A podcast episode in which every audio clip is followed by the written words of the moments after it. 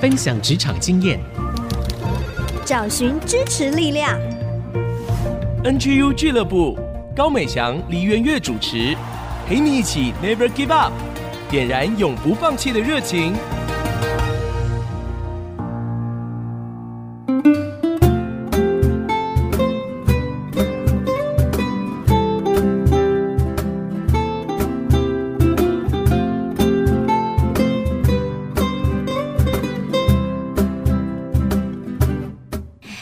大家来到 IC 之音 FM 九七点五 NGU 俱乐部，我是主持人高美祥。今天很开心哦，除了是三八妇女节呢，我也是一位妇女之外呢，职场人真的很有福气。今天呢是菜鸟们的福音，因为为大家邀请到的是你的职场第一位导师周纯如老师。纯如老师呢，他已经有二十七年的经验，一路从基层的行政服务人员做起，到现在呢，他专门教授职场课程，每年。年培训大概有五千人的一线服务从业人员哦，啊，所以今天真的很荣幸可以邀请到纯如老师。嘿，各位线上的伙伴们，大家好，我是职场第一位导师，我是纯如，很开心跟大家见面。谢谢纯如老师来到我们的 NGU 俱乐部，造福我们的职场听众朋友。我想请问老师啊，每个人都会有菜鸟时期嘛？嗯，我相信您也不例外。对，没错。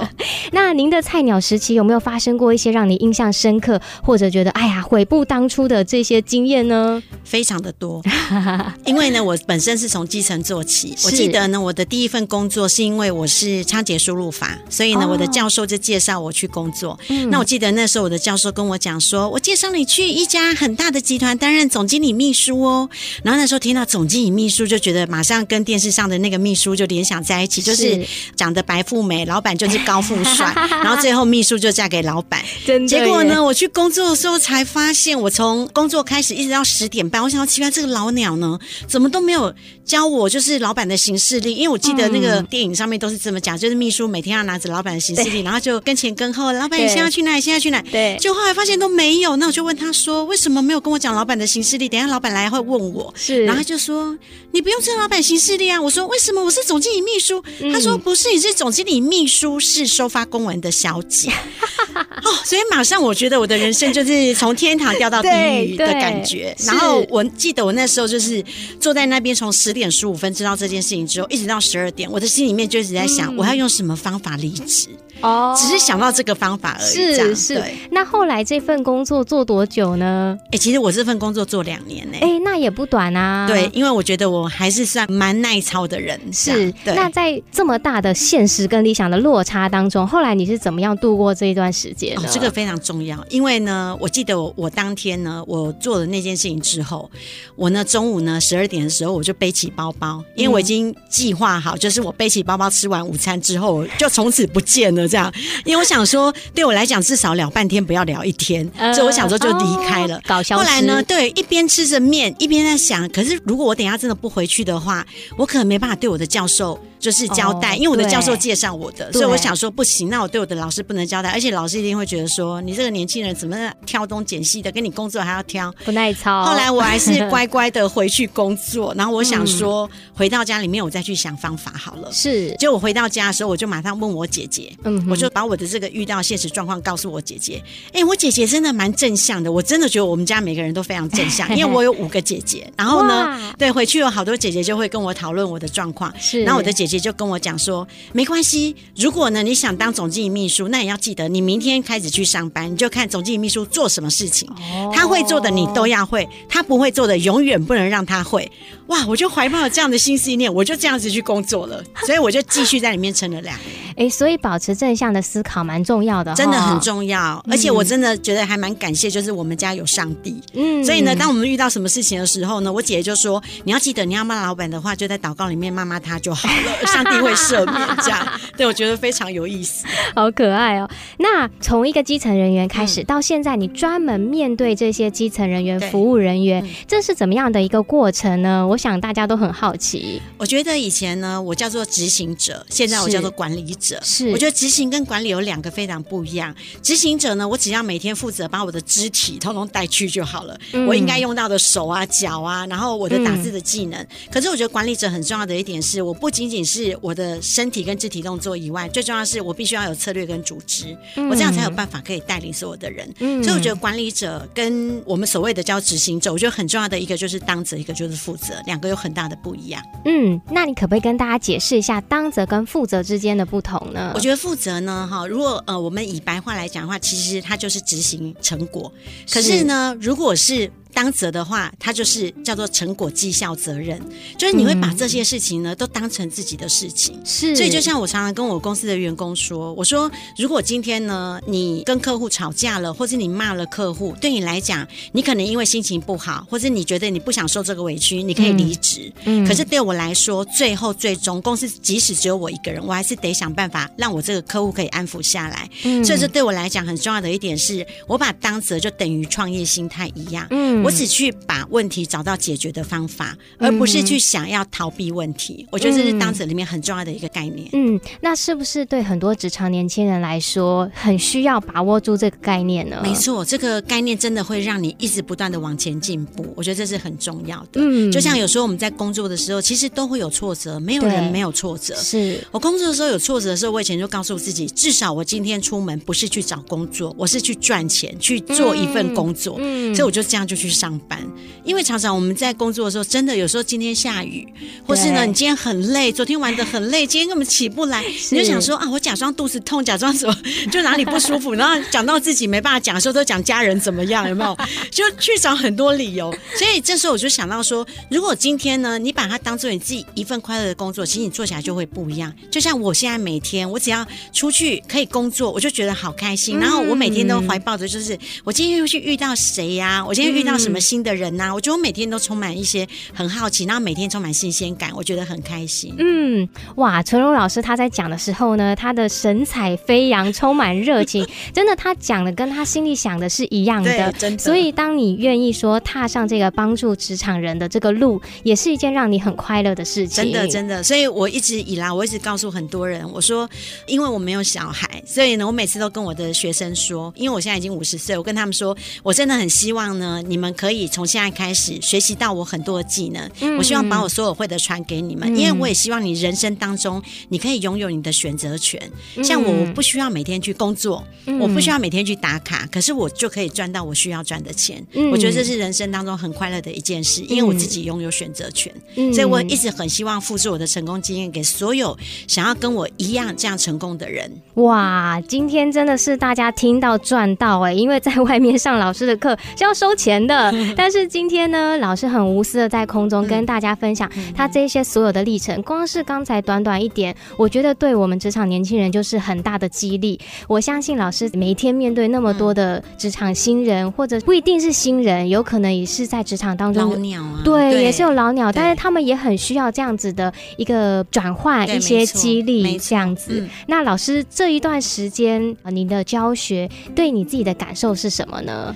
我觉得教学里面很重要的一点是，你要为什么事情去做这件事。嗯，那我觉得其实学生呢，他在跟你面对面的过程当中，或者在你的传授的过程当中，学生们他会感受到老师今天是为了这一份钟点费来工作，嗯，还是为了我的成长来工作。嗯，那我真的必须非常勇敢，也非常大声的说，我真的都是为了别人的成长去工作。哇，因为我觉得以前我都是自己不断的摸索，所以我有非常多的失败经验。嗯，那我觉得如果我可以。可以让他们就是少了失败经验，那这样我相信他们会走来更顺遂。那第二件事情，因为我自己是创业者，嗯，如果说有人愿意把我的员工训练的很好，我觉得相对的也是在帮助台湾，我觉得这是非常好的。嗯，哇，哈哈，老师真的是不只是从个人出发，然后甚至到整个职场的环境、整个创业的环境，都在老师的胸怀大志里面。哎、欸，我觉得很棒哎，谢谢老师在这一段帮我们的分享哦。其实老师还有很多实战的经验。还有关于菜鸟到底有哪一些基本功，更多丰富的内容呢？我们接下来会谈，我们就休息一下再回来哦。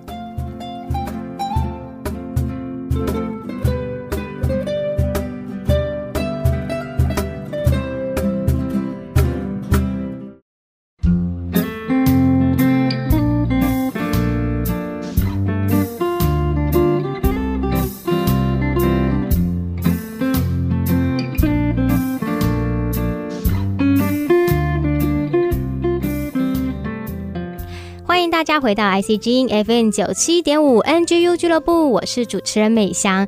今天哦，大家听到赚到，千万不要转台哦，因为我们邀请到的是你职场的第一位导师周纯如纯如老师，他拥有丰富的职场教学新人的经验，所以今天是菜鸟福音老师要继续来跟我们分享职场到底有哪一些必学的基本功哦。哎呀，这个新人一入职场啊，跌跌撞撞的，到底有哪哪些要注意的眉角是不能够错过的呢？我们要请老师来帮我们分享一下。好，我这里呢，先来跟大家分享很重要的一件事情，就是专心跟如何成为专家。我觉得这是在职场里面美感很重要的一点，因为我觉得现在呢，非常多新时代的年轻人呢，他急于想要成为专家，可是在这个学习的过程当中呢，我觉得他都忽略了专心这件事。嗯，因为进入职场的时候，你唯有自己不断不断、一步一步的很专心的去学习每一个眉角每一件事情，然后在公司里面，包括我们讲的作业程序，包括公司的一些服务。流程，你一定要把它整个都学习好之后，嗯、你才可以大声的跟别人说我会了。可是大部分的人，我觉得还没有学到，闭着眼睛就会做，就会说，哎、欸，这个东西太简单了，我不想学了。哦、然后或是有时候他们就会直接在公司里面哦，由于是要离职的时候，我常常都会跟很多人讲，如果他一到职场里面，你发现说我这个工作我可能做的不是很习惯，然后我做的不是很好，请记得永远离职原因都不要讲说，我觉得这家公司让我没有东西可以学了。嗯。因为公司还在经营，不可能没有东西可以学。是，你的老板都还在跟他的 competitor 跟他的竞争厂商在竞争，然后可能没有东西可以学。是，所以我觉得通常呢，一定要为自己留后路。如果呢，你在这个过程当中，你可以告诉别人说，我觉得呢，我的能力还需要再加强某一些。嗯、那我希望加强之后，以后公司还留个位置让我可以回来贡献。我觉得这样是最好。嗯、所以呢，在职场当中很重要的美感，第一件事情是你要懂得职场的伦理啊，你要了解谁是长官。谁是部属，谁是同事，是这是很重要。我们跟长官、跟部署、跟同事，包括我们的供应商跟我们的客户，你要跟他们讲话应对上面，一定要记得你所扮演的职场的角色定位。嗯，所以我觉得这职场美感里面很重要的。哎、欸，我觉得这太重要，因为说实话呢，我第一份工作就是这个职场伦理不是很清楚，嗯、因为真的没有去办公室上班过，然后呢就搞得有一点惨。如果大家想知道，可以回顾一下我们第一集哈、哦，那时候有分享。真的就是有点被办公室排挤的状态，对，那我觉得就是说那个伦理有点拿捏的不清楚，也不懂，而且我觉得老师讲完全重，太想要表现自己了，对，没错，很想要赶快说在这个位置上得到肯定，嗯、然后就做了一些逾矩的行为，对，所以我觉得这个真的是一个很要注意、很仔细的点。嗯、那如果除了这个之外，老师还有没有看到什么呢？我觉得还有一点就是我们在职场当中的说话应对很重要。重要，嗯，我们有时候都常常会讲哈，第一个是如何用报告的技巧，你如何跟主管做报告这件事。我发现现在非常多的年轻人在做工作回报这件事情呢，常常就是主管丢了一个任务给你，主管如果没问的话，这个任务就没了，就消失了。对，所以你一定要做一件事情，就是你要有养成主动回报的习惯，这对我们是非常重要的。是，是第二件事情就是你要随时可以跟你的同事做联络，就是有任何事情是跟同事相关的，你要随时。做联络，而且现在联络平台其实更方便。嗯，以前我们可能就必须一定要拿电话起来打。对，现在呢，你只要发个 email，你写个 line，全部其他人都可以看得到，其实是非常方便的。是，嗯、我觉得老师讲的全都中，真的耶。关于这个说话应对啊、哦，对，其实如果你职场伦理已经搞砸了，你如果技巧比较好，多一点经验，你好好的去把它回应过来，嗯、其实还可以挽回一程。没错。但是如果你已经职场伦理没搞好，然后说话。又搞砸真的是完了。对，而且还有一件事情是，我觉得职场美感里面要注意，就是有一些话真的不能说。嗯，像比如说我的员工哦，比如说我在交办他事情，然后或者是说，哎，这件事情你怎么这么做？他居然回我说啊，不然要怎样？啊、真的，他就这样回我。然后不然的话，就是有时候我问他说，哎，这个这样做对吗？他说最好是。我觉得他完全就是把我当同学 在讲话。对，对他会真的忘记我是主管。对对。对那老师要提醒我们年轻人，到底要怎么样回应比较好呢？通常在回应的时候，我通常会说，如果第一件事情是你听不懂对方在讲话的时候，嗯、你记得哦，不要问他哈。你说什么？嗯，绝对不能这样讲。你要告诉他，所以您刚刚说的，把他的关键字抓出来，是至少他知道你有在认真听。是，这是第一件。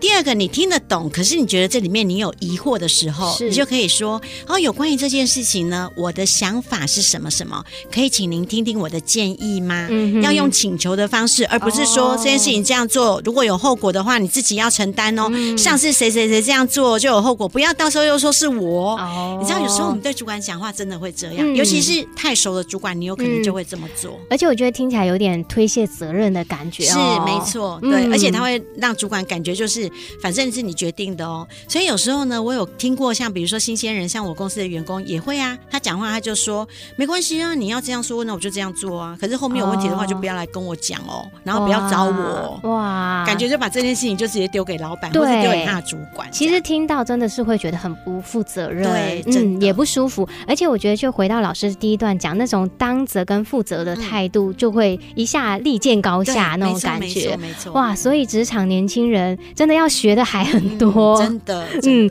但是我觉得把每一次的这个过程都当成一个学习的经验啦，就会慢慢累积你的能量。对，嗯，那我想请问老师哦，一入职场呢，马上就面对那么多的工作，那么多的事情啊，感觉每天时间都不够用了。职场年轻人要怎么样去做时间跟工作上面的管理呢？我觉得时间管理上面呢，很重要的一点是我们到职场上面，很多事情一定是你从来没做过，对，甚至于是你碰都没碰过，没错，你连听都没听过，真的。所以我觉得第一件事情，如果你真的连听都没听过的时候，请记得一定要节省你的工作时间，嗯，所以一定要记得要虚心请教。哦，你可以非常明白或是很清楚讲说，对不起，这件事情我真的从来不会，请问你可以教我吗？可是如果你今天讲说对不起，这件事情我不会，句号，我不就表示你不愿意学习，对，所以后面要逗号之后后面，请问您可以教我吗？或是请问我可以请教谁？这时候你的主管会认为你是跟别人不一样的，对，好，所以这时候你在工作里面你会得到比较多的机会，我觉得这是很好的。那第二件事情是，如果呢你的主管真的是要你去做一个就是非常不可能的任务的时候，你可以告诉主管，以我现在目前的能力范围，我可以做到哪一个部分？嗯，哪一个部分我可能有问题？可是你绝对不能直接讲说我现在没办法啊、哦！而且呢，嗯、当时呢应征的时候并没有说要做这件事，哎、这个就是死穴，所以绝对不能讲这句话。是，嗯，所以不会没有关系，但是你要虚心请教。当然，你可以表达你的诚实，但是你愿意去学习，对，没错，没错，这样子你就可以把你的工作时间还有工作做一个比较好的调配，而且自己也会进步啊。嗯，那如果说呃新鲜人在工作的时候呢，我通常会告诉大家很重要的一件，就是你要把你的工作分成三大类。嗯，第一大类叫做熟能生巧，我是这种这件事情我闭着眼睛都会做，像比如说打字这件事，因为我仓颉输入法非常快，是，所以呢我打字这件事情对我来讲很简单。嗯，可是如果你现在把我叫到会议室里面去听一场会议，然后要打成会议记录，这对我来讲就有点困难。嗯，可是如果我做过一次的话，对我来讲叫做有经验。嗯，那如果今天呢，我把这件事情呢把它表格化，我知道我要把哪一件待办事项执行问题，我要放在哪个框架里面，对我来讲这件事情我很快就可以变成熟能生巧。嗯，所以呢，对我来说呢，我比较喜欢的就是把工作分成三个，一个叫做有挑战的工作，是一个叫做有经验，一个叫做熟能生巧。嗯，所以呢，你在工作的过程当中呢，你必须做一件事情，你每天呢要做一三五的工作分配，嗯，一件挑战的事。无论如何，你每天一定要去找一件对你来讲是最挑战的事情。是，比如说你如果是业务助理在打报价单，那你最挑战的事情就是了解公司的产品。嗯，打报价单就是你这个五项里面最简单的事，因为打报价单就打字，嗯，对不对？我讲的就是一三五，一件挑战的事情，然后三件是有经验，五件是熟能生巧。所以有经验的事情就是呢，你必须呢要把这个报价单变成有成效。因为报价单不是只有打报价单，嗯、打报价单的话，对你来讲这没有工作的绩效，嗯，你的 KPI 不会达到。可是你如果打报价单，让这个报价单成交，那这样子的话，你这个业务助理的身份才是对的，嗯、对公司才会有帮助。是，所以我常常会跟很多人讲说，如果今天打报价单的过程当中，打完之后，你还可以罗列整理报价单的整个追踪它的来龙去脉，哦、包括它的流向，它改了第几版，然后客户为什么退回来，我们的竞争厂商是什么样的价。价格，你可以做一个罗列，很快很快，你会比这些业务更了解这些状况跟动态。哇，老师不愧是经验满点呢，这个完全就是后面还有很多很多的内容跟工作。嗯、没错，哎，这个一三五，一是每天做一件有挑战的，然后三是把你有经验的事情做到的更完整，然后五当然就是你熟能生巧，经常在做的事情。哇。哎、欸，我觉得好棒、好充实的内容。其实这也提醒我们哦，每天不是只有工作，嗯、你需要花一些时间去思考你的内容，对你在做的事情，不是行礼如仪的把事情做完，然后最后就真的变老油条、老屁股那样子。没错，没错，对。而且因为像我从以前教书过来，我训练非常多的就是一线人员，是或是一线的公司里面的行政同仁，是对他们来讲的话，他们有可能工作二十年、三十年，他对他工作已经没有热情，因为他每天都做一样的事情。他们常问我说：“老师，你为什么这么有热情？”嗯，我告诉他们，比如说我在打公文，我就开始学习，除了打字以外，打字那个是我的速度问题。嗯，可是呢，我打字以外，我就去看别人的公文怎么写。哦，哎，公文怎么写？我是不是就学到写公文的技巧？是。然后呢，我甚至我就是在收发公文的时候，我看一下这公文的内容。哎，这内容为什么？呃，老板写说予以驳回，就表示他写的不好。嗯，老板写予以照准，哎，所以我就想说，这个就是我的范本，我就学习。啊所以学习的过程当中，你就发现你每天有不一样的发现，你每天对工作会非常多的乐趣。嗯，有乐趣也有热情，事情就做得更好了。嗯，没错。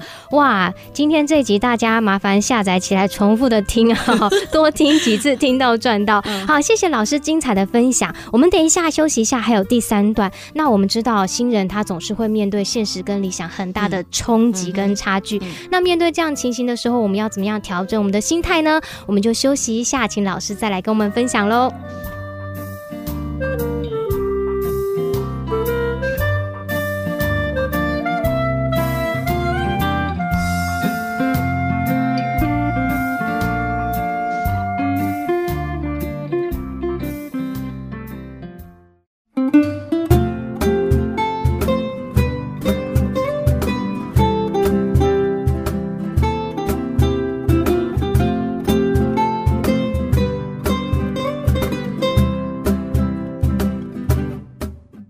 迎大家回到 IC 之音 FM 九七点五竹科广播。您现在收听的呢是 NGU 俱乐部，我是主持人美香。今天非常高兴哦，邀请到职场的第一位导师，拥有丰富教学的实战名师周纯如纯如老师来跟大家分享职场必学的基本功哦。其实前两段已经相当的精实，相当的精彩哦。讲到当责跟负责这中间有什么差别，还有你要怎么样不断的在你的职场上。生活当中专心成长，让自己更加的熟能生巧，不断的学习精进哦。但是我想很重要的一点，对职场新人来讲呢，就是当我们一进入一个公司，发现现实跟理想的差距这么大，嗯、我好像突然无能为力，什么都不能做。这时候心里面的空虚啊、挫折啊，对职场年轻人来讲，他要怎么走过这一段时间呢？嗯，好，这里面呢，我来分享几个职场新鲜人比较会常见的失败。嗯、大概第一个。就是无知。通常呢，我去上课的时候，在做培训的时候，因为公司的主管都会跟我说：“哦，老师，我觉得他们怎么都不会。哦，老师，奇怪，他这个硕士是怎么拿到？哦，老师，他怎么可以毕业的？”我告诉他们，我们宁可相信他真的不知道。是。然后我们就是用我们的爱心去教导他们。是。所以第一件事情，无知。所以呢，在职场里面呢，常常我会发现有一些年轻人，他非常聪明，他知道，可是他不会做，嗯，或是他知道他不愿意做，这有两种不一样。嗯，那一种。是他真的都不知道这是对的或是错的，是。所以像这个里面，我就会跟非常多公司的主管讲说，年轻人常常会做的第一件事情就是无知，对。所以呢，你宁可知道说，好，我承认你是无知，所以我告诉你方法。嗯。那第二件事情就是呢，职场新鲜人他比较容易的就是无能。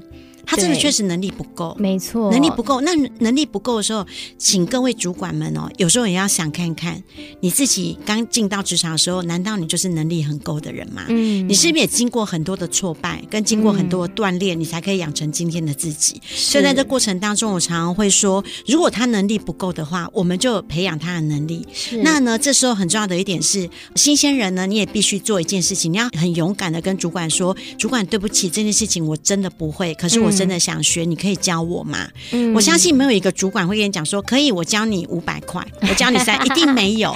所以我每次都说，在职场当中哦，我们真的要相信你的主管，因为你的主管他愿意训练你，他愿意用你，就表示他要跟你一直连接下去。是，因为你的主管他绝对不会去帮他的竞争厂商训练员工，这是很重要。嗯嗯、所以第二件事情他们会碰到的就是挫败感，第二个就是无能，第三件事情就是他无力。嗯，什么叫无力哦？有时候呢，公司里面会有一些旧的制度、哦、旧的制定，或是公司有一些八股的一些老的文化，是，或者是有时候呢，你会发现哦，有的主管呢，就是喜欢用自己旧有的方式来做事。嗯，就像以前我在工作的时候，我也会发现用 email 就好啦。为什么我的主管叫我一定要把纸印出来？对，我就超不爽的，我就觉得说，为什么要印纸出来？你 为什么要浪费？公司不是叫我们节能减碳吗？结果我的主管就说，我就是习惯看纸张。对，好，那这时候对我们来讲的话，如果遇到这样的事情，我们可以告诉主管说：“哦，主管，那如果这样子的话呢，还可以做另外一件事情，我帮你呢放大你的荧幕。”嗯，这也是一个解决的方式。是，然后或者是说，如果你的主管他愿意做这样的事情的时候，就哎节省纸张。如果你的主管说不要，我就是要指印出来。刚开始你就是顺着主管适应他去走，这样是好。所以针对我们讲说，对这种无力的，包括我们的制度面或是主管的一些个人习惯，嗯、你也不要想要去全力去反驳，你必须要找一个替代方案去帮这件事情做一个很好的疏解跟缓解。第四件事情呢，就是我们在工作的时候呢，你有可能会。遇到一种就是无心，嗯，就是他可能犯的这个错呢，不是有意的，所以呢，这时候我们必须要给他机会。那如果呢，针对职场新鲜人，有时候我常常会说，如果你的主管呢告诉你一件事情，比如说你的主管说，你怎么那么笨啊？其实哦，请大家不要往心里去，嗯、你就想跟自己主管无心的口头禅。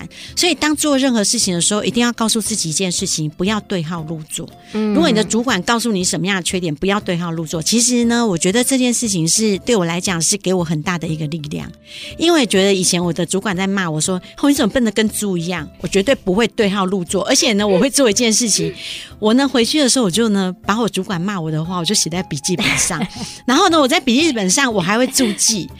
你比猪还笨，因为还要猪服务你。所以这就是我自己疏解问题的方式。那我觉得呢，我不是要大家骂主管，我的意思是说，你自己要找一个你生命或者情绪的出口。嗯，我觉得这样的话，让你明天又更有力量。这样对，我觉得老师很可爱哦。明明是一个好像很令人沮丧的时刻，但是在老师的分享里面呢，哎，又发现新的亮光、新的契机。不过我觉得职场年轻人哦，也确实要去承认到自己不足的地方。真的，确实我们是会无知、无能、无力，也会可能。有无心的时候，没错，对。那我觉得，首先先去承认它，那你就可以针对问题去各个击破、嗯、学习跟提升。嗯、那我觉得对主管的这个建议也很好哦，嗯、因为说实话，有的时候在公司久了，面对一波又一波来的新人，哎，不断的要教导他们，其实那个耐心也会丧失。那也是需要回到初衷去再一次的带领他们。嗯、那我觉得，当主管跟新进员工都能够双方这样去契合、去配合的时候，真的是。整个公司的氛围，甚至业绩都会蒸蒸日上。嗯、没错，真的。嗯，那我想再问哦，嗯、其实刚才就讲到说，我们大部分的人一生的岁月、人生的精华都贡献在职场里面了。要怎么样才可以保持自己的心态，就像老师这样，嗯、是很活泼、很热情，可以让我们职场生涯一直保持在最佳状态呢？嗯，我觉得保持最佳状态哦，不可讳言的，因为我是基督徒，所以呢，嗯、我对于很多有挫折的事情，我真的都透有祷告。是。然后在祷告里面呢，我也会谩骂一些我想谩骂的人，请上帝赦免我。可是，在这过程当中，我真的觉得我的心里面有得到一个缓解跟疏解。是。那第二件事情就是呢，我会去找到一个可以讲话的伙伴。是。那我觉得我很谢谢我的妈妈生了这么多个姐姐。嗯。所以呢，当我遇到事情的时候，我会跟我的姐姐做分享。是。那做分享的时候，我觉得我的姐姐她们总是会给我非常好的力量，然后会告诉我有什么事情我们会一起来度过。是。那在公司里面呢，我也会找到一两位比较。比较好的同事是，那遇到事情状况的时候，我也会跟我的同事做分享。我们两个人一起骂骂老板，然后我们两个人一起哎骂骂自己的无知。我们两个一起学习，一起成长，我觉得这都是很好的。所以我觉得在工作里面很重要的一点就是一定要记得，就是找到一个真的你可以一路走的伙伴。我觉得这是很重要，除了你的家人以外。嗯，哇，我觉得这一点很重要，而且我觉得老师你很特别，你个性不像是老妖那种感觉，嗯、上面有五个姐姐，感觉很成熟哎。因为在职场当中哦，你成为创业者，很多事情就必须逼自己要成长。嗯，也是被磨练出来的，真的真的是这样。而且我觉得有创业经验的人啊，这个磨练的力道，我真的觉得是千年神功哎，嗯、真的。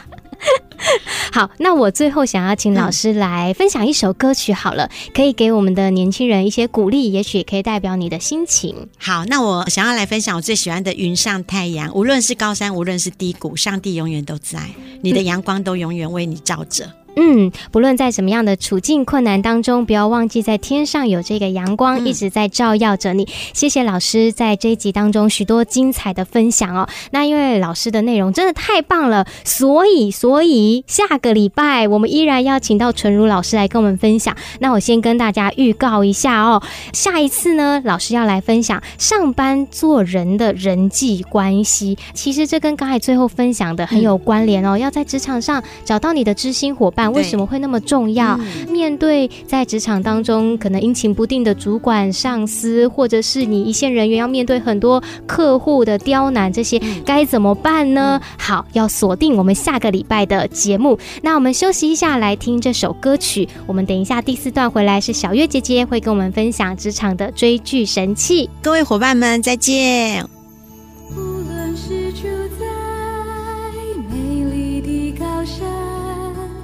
或是躺卧在阴暗的幽谷，当你抬起头，你将会发现，主已为你我而预备。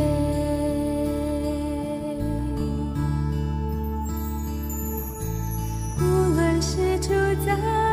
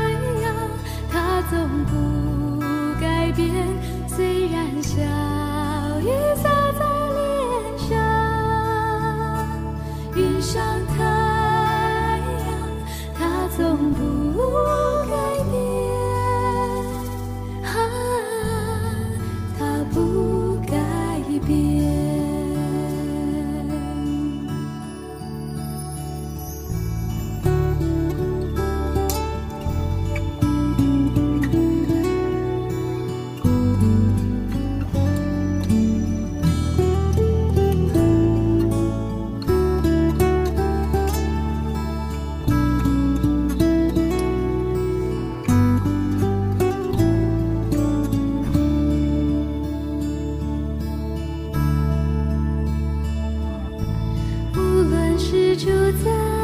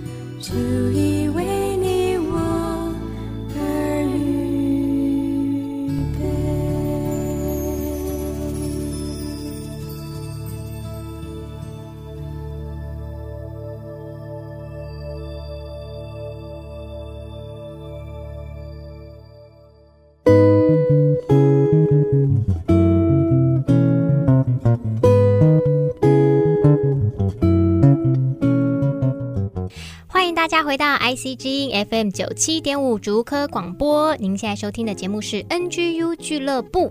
我们进行到节目的最后一段追剧神器，邀请到我们节目发起人小月姐姐李媛月来分享。嗨，今天我们来看好戏，提升职场竞争力。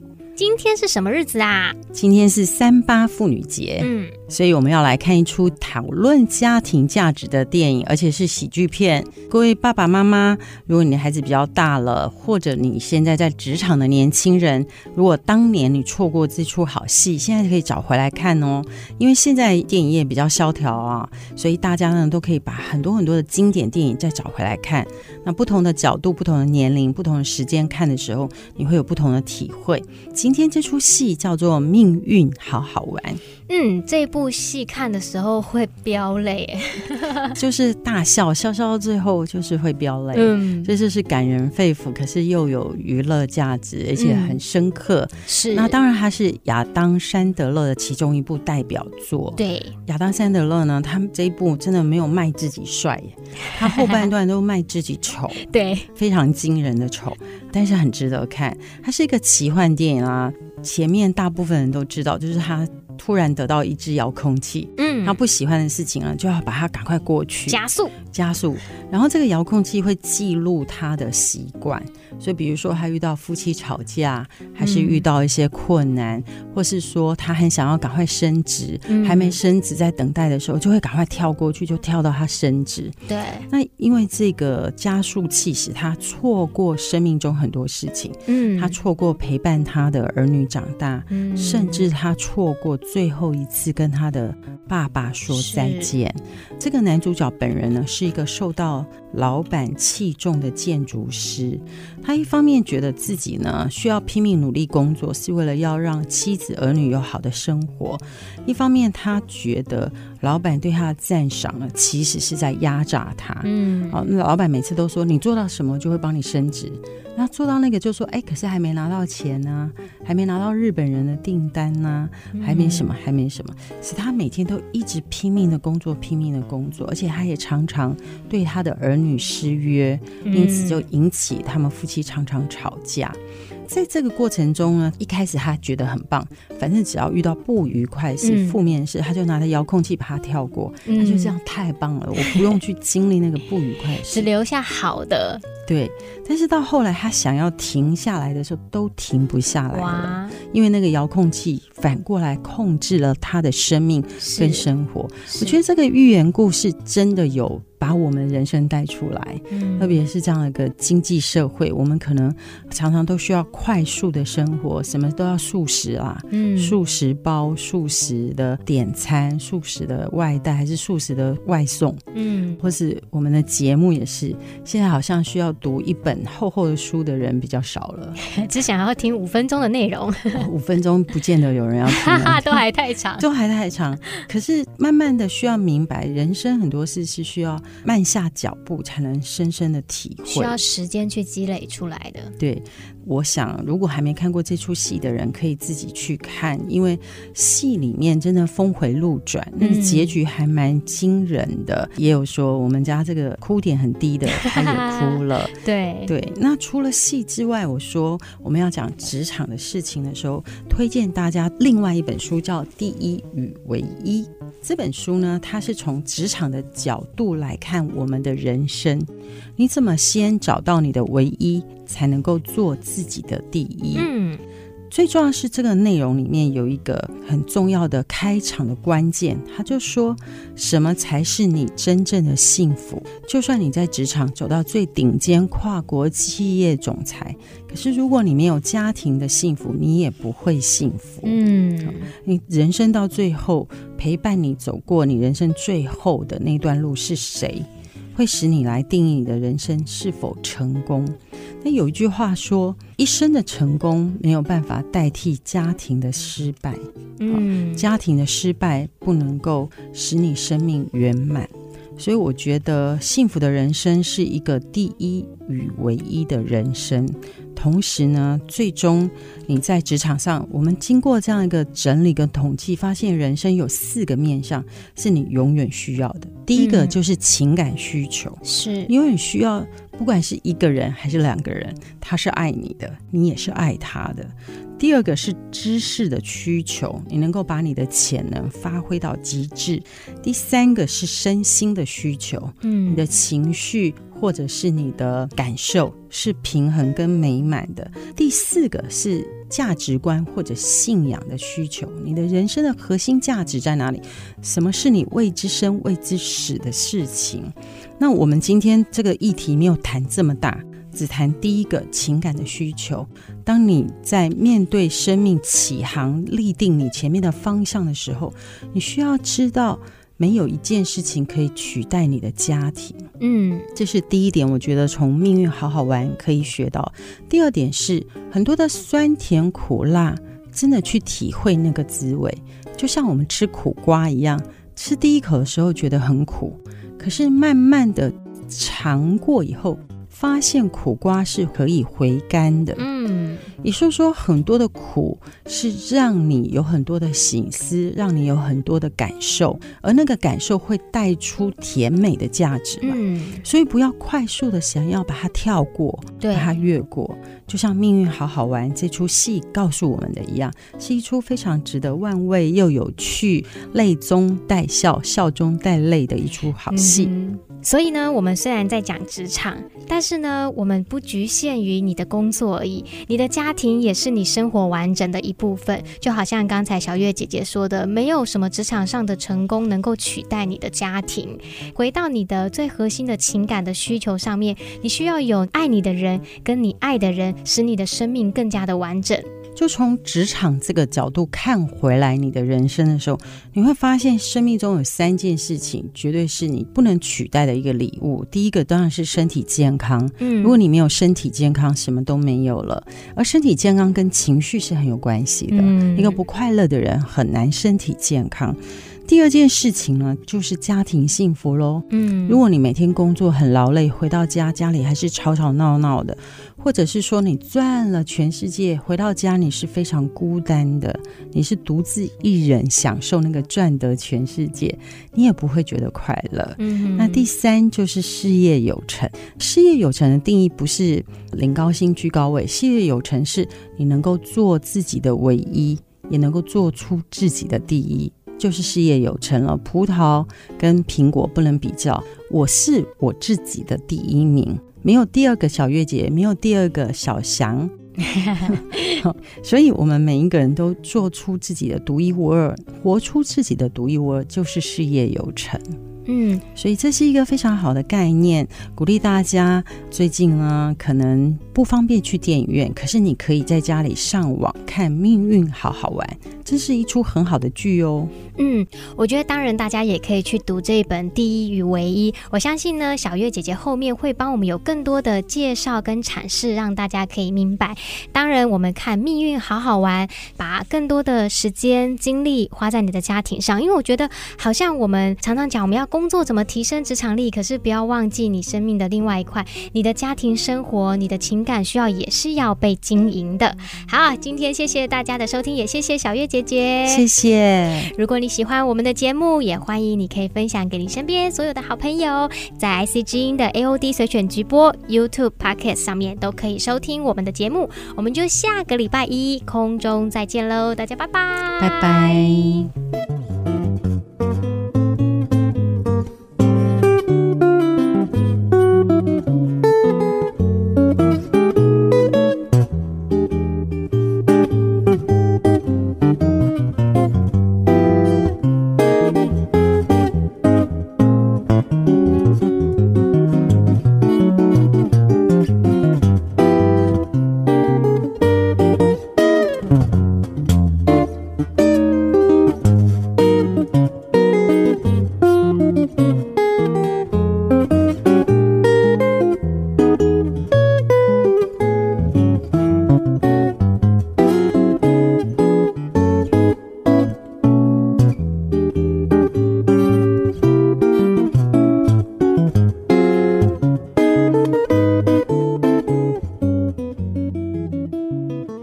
上 NGU 俱乐部由蒙利集团赞助播出。